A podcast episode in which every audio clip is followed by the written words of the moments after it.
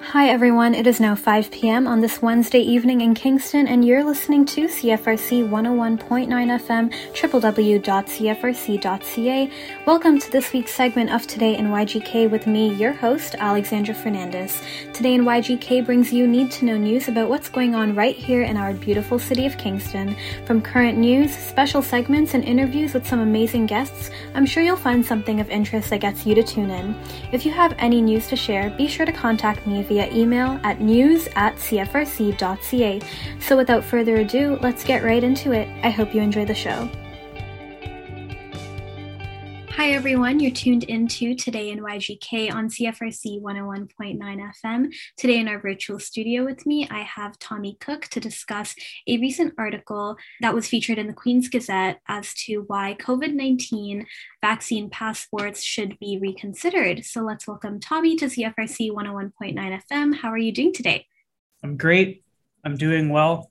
I'm not in Kingston, but I imagine it's just as humid there as it is here. So oh, yes, definitely. It's, it's, great to be a part of the show. Thanks for having me. Of course. Um, so before we jump into it, would you actually mind introducing yourself for us, please, and just telling us a little bit about yourself, your experience, your um, education, all that stuff? Absolutely. Thanks for asking. Uh, finishing up a SSHRC postdoc. So SSHRC is the Social Sciences and Humanities Research Council of Canada. It's a postdoc that I uh, was awarded back in 2018 now. It seems like a very, very long time ago from the pre pandemic world. And the project was to look at privacy and surveillance issues from social scientific theoretical perspectives, of course. Uh, the, the majority of my focus since I arrived at, at Queen's University at the Surveillance Studies Center to work with Dr. David Lyon, who's my supervisor, has been location data inside of smartphones. So I've worked very carefully and very closely with people who are far more intelligent and gifted than I am in terms of being able to open up smartphones and see what's going on algorithmically speaking to mm-hmm. approach the operating system as a kind of uh, architectural system if if I may that is filled with social and political biases and so the, the timing has, has been really impeccable for doing that kind of research. Of course, it's not necessarily or obviously related to the piece that I recently co authored, but some of the research that I did before coming to Queens, I think might be a little bit more obvious in terms of how we arrived at writing that piece. I did my PhD at York University in the joint program in communication and culture. So that's actually a joint program with Ryerson University. So while I was doing my, my very interdisciplinary PhD, I, I was still able to work with many engineers, but also people who were really gifted in software uh, critique, mm-hmm. people that studied media and uh, infographics and moving pictures in ways that were really amenable to thinking about public safety, privacy, and surveillance, but also what it means to be a digital subject. So, yeah, mm-hmm. that's a little bit more about who I am. I, I'm also an instructor with the Faculty of Engineering and Applied Science. I instruct a Master's of Engineering course called AI Ethics and Society, which has been an absolute Very blast. Cool. Yeah. Yeah, that sounds really interesting. Thank you so much for that great introduction. Um, so, jumping into it, um, the piece that you wrote with your colleague Benjamin Muller, yes, yeah. he's a professor of political science at King's University College at, at Western University and is a longtime mentor, former master supervisor, and of course, a very close friend as well. Mm-hmm. Um, so, like I said earlier in our introduction, um, it was a piece about COVID 19 vaccine passports and why we need to reconsider them. So, can you give us a little bit of summary of this piece for some of our listeners who may have not had the opportunity to have a look at it yet? Absolutely. I, I think what's helpful to keep in mind in trying to determine how somebody like myself and a, critical security international uh, scholar like Ben come together to talk about something like the COVID passport is to understand what it is that we tend to do from our respective intellectual traditions. Ben is an expert on border security technology, the usage of technologies by government to manage populations, particularly at border sites. So, like you might think about the border crossing in, Nogales between Mexico and the US, or uh, as you pass through the airport at Pearson or what have you. So Ben's always had this incredible gift for analyzing technology in terms of how governments use it. And of course, I come in through the privacy and surveillance lens. And given how central the smartphone has become, we we sort of were able to have this this coffee conversation recently and say, you know, there's a lot of conversation about the COVID passport.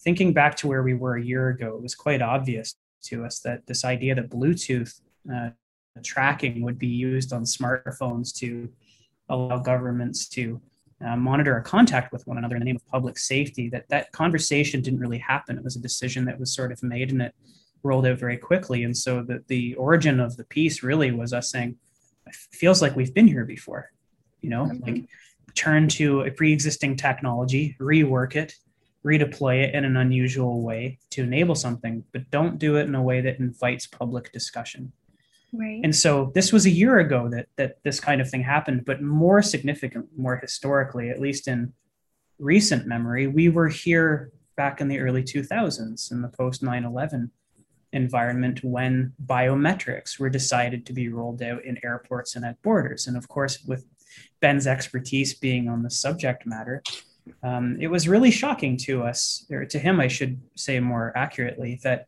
there was no real public discussion. There was no debate about bringing biometrics in. And so when we see that the COVID is going to be on smartphones, we're, we're sort of sitting here saying, this, this is somewhere we've been before. Mm-hmm. It's problematic from a civil rights, privacy perspective, data ethics, data justice perspective. So let's write about it. Let's talk about what it means to not have the public included in using very quickly accessible, highly sensitive data on devices that we carry on us every day. Mm-hmm. Definitely. And in what ways can you like compare, you know, like these vaccines and these vaccine like confirmations to things like biometrics? Um, like, how are they sort of comparable in the way that you're sort of phrasing it? They're not necessarily comparable in the sense of, let's say, for example, a standalone iris scanner, a retina scanner, or a fingerprint scanner right. at the airport. But our phones do have biometric technologies in them. Right. So the point that we were trying to make in our piece was not necessarily to compare them, but more to say that, you know, it wasn't all that long ago, less than 20 years ago, that governments had turned to this new technology because it right. promised to enhance our mobility. It promised to verify our identity it promised to open up the borders in a time where people were terrified to travel, mm-hmm. but wanted to resume traveling. Right. And so the parallel here is that we have these kinds of technologies with us all the time. Now, I haven't seen any evidence that biometrics are being used or biometric data would be included inside of a vaccine passport per se. However, the potential for unrelated and, and very sensitive data to be included inside of a COVID passport on your phone is quite high. Right. Because there hasn't been much investigation into who is designing the app itself on a country to country basis. Right. And there hasn't been much investigation into the toolkits that are used. and that's what we refer to uh, when we discuss application programming interfaces inside of the apps themselves. Okay. Okay. Interesting. Thank you. Um, and you know, in the article, and like you were saying, it said that you know, vaccine passports and cards, you know, have been handwritten in the past, and now it's something that may be as easily accessible on our phones. Um, and I guess like a different question too is like, does it not kind of make that a little bit more forgeable? Um, and like allow an easier way to go about getting like a fake vaccination confirmation. I know that that's kind of been like uh, concern for people as to how easy it could be to hmm. lie about getting a vaccine confirmation. Yeah, that's that's a really fascinating thought. I really appreciate you you thinking about it in that way. Truthfully, I, I can't speak to that very much. I think that you know there's an advantage to these things being electronic in the sense that there's ways we can use uh, two-factor, two-step authentication, that we can use encryption, we can um, we can pseudonymize certain data sets to ensure that certain actors are, are not getting that information.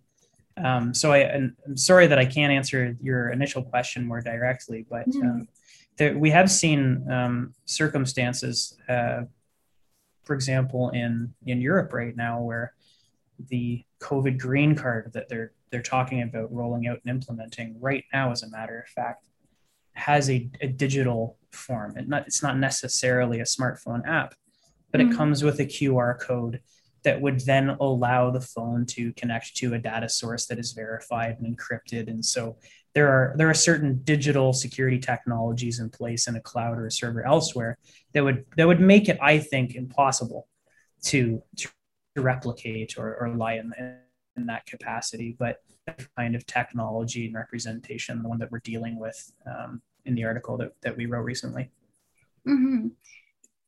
Yeah, and um, you know, I'm reading the. I have like the article pulled up here on the side, and it says, um, you know, at the bottom, um, you know, real debate is needed. Today, public criticism and deliberation about vaccine passports is overlooked and even discredited. Can you maybe elaborate a little bit more to that? And um, I guess, like, are you sort of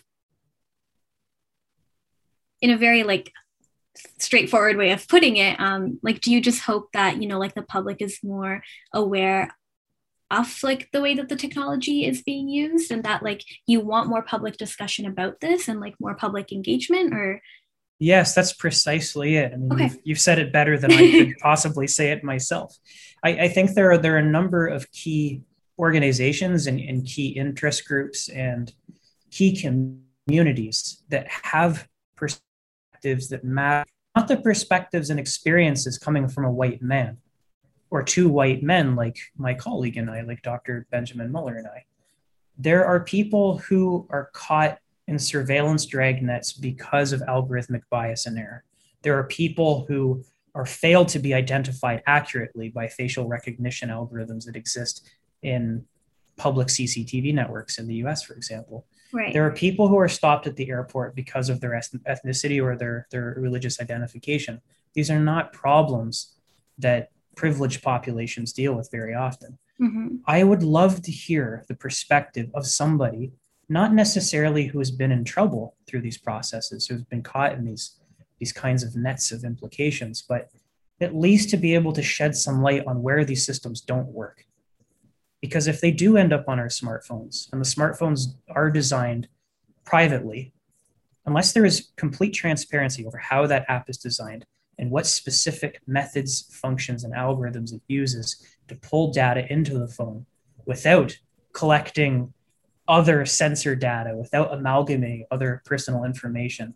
It's hard for us to know how disenfranchised and marginalized communities may or may not be adversely affected by these kinds of technologies. And that's what we mean by that. We need to have a conversation with people who tend not to be included in these debates in the first place. Mm-hmm yeah and that's a really good point. and my question was going to be you know because of um like why were biometrics and surveillance so questioned in the early 2000s especially you know after it kind of like increased after 9-11 and stuff and why were people very scared and paranoid of technology like this and do you think that this fear is very much still present in a majority of people or not i I'm, i can not speak to the fear as much as i can the surrounded um, critical study of biometric technologies when they were first being implemented recognized very, very quickly, very immediately that those technologies didn't work as advertised.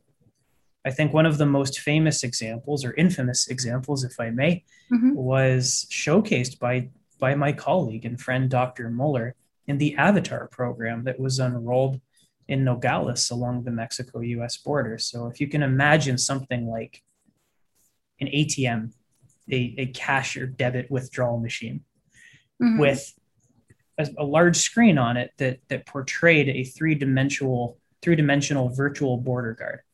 And that border guard would appear as you approach the border. So imagine you're not talking to a physical, real, uh, corporeal security guard. You're talking to a kiosk. And the virtual face that you see is designed to look like you. It tries to match your gender. It tries to match the shape of your eyes to match your ethnicity. And it asks you a series of questions to determine whether or not you are being truthful about who you are. And that avatar system used a number of biometric technologies that watched for dilation in your pupils. Or watch for the flaring of the nostrils, or watch for beads of sweat on the forehead. Kind of like I am right now, not because of the intensity of the interview, but by the fact that my, my air conditioning is, is dead but the, the the point that I'm trying to make here is is not merely a facetious one. It's it's quite deliberate in the sense that the way in which these different biometric technologies were organized in Avatar, it didn't work. Mm-hmm. The way that the designers presupposed that by looking at changes in the body, the biological complexion or expression of a subject in front of the machine, would somehow reveal the truth about that person that a human couldn't figure out on their own. The system failed spectacularly question became, came at the time for these thinkers like Ben Muller what do, do biometrics actually achieve?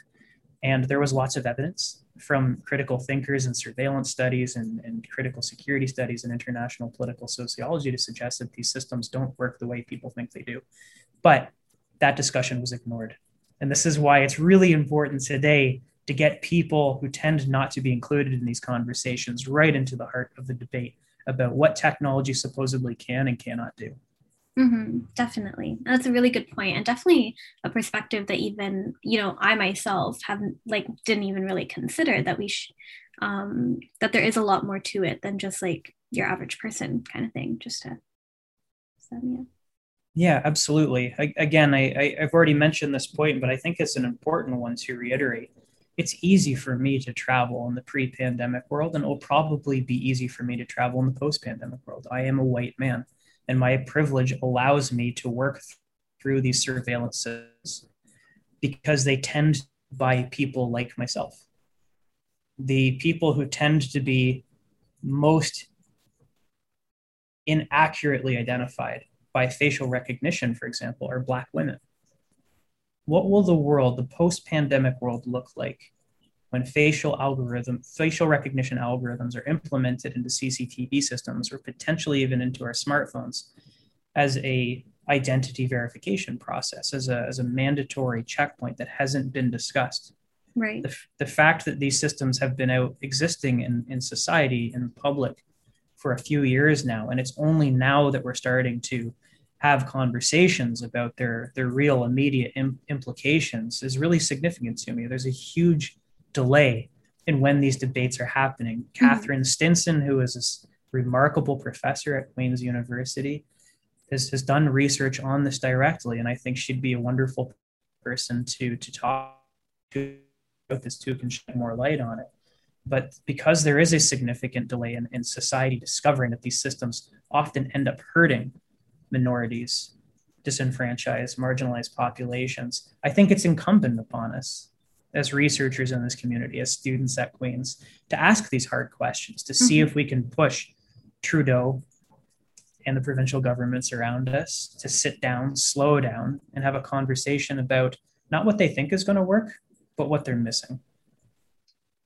Very well put. Yeah, definitely. Um, and that was like such an interesting like perspective to hear and a very interesting topic as well to learn more about. So thank you so much for that. Um, is there anything else that you would like to add just before we end off? No i i really appreciate the opportunity to come and, and talk to you on this, this amazing radio station about this. Thanks very much for having me. You know it's uh, it's been a tough year for everybody for a lot of different reasons in this this now this pandemic year I look forward to us all being able to resume um, whatever kind of normal way of life we had. But I don't think it's it's going to happen. I think that we are going to approach this new post-pandemic world, and and the kind of normalcy that we will socialize into invariably will be different than what it was before. I think by paying attention to technological change, by paying attention to the different third parties, different networks of actors that have stakes in wanting data and wanting extra verification to be placed on your smartphone. Paying attention to those kinds of things are going to signal for us very clearly what the new normal is going to look like. And I'm very grateful to be part of this research community because we happen to be pretty good here at Queen's in terms of figuring out what those slippery slopes are. So thanks mm-hmm. again for having me. I really appreciate this. Yes, of course. My absolute pleasure, Tommy. Thanks so much.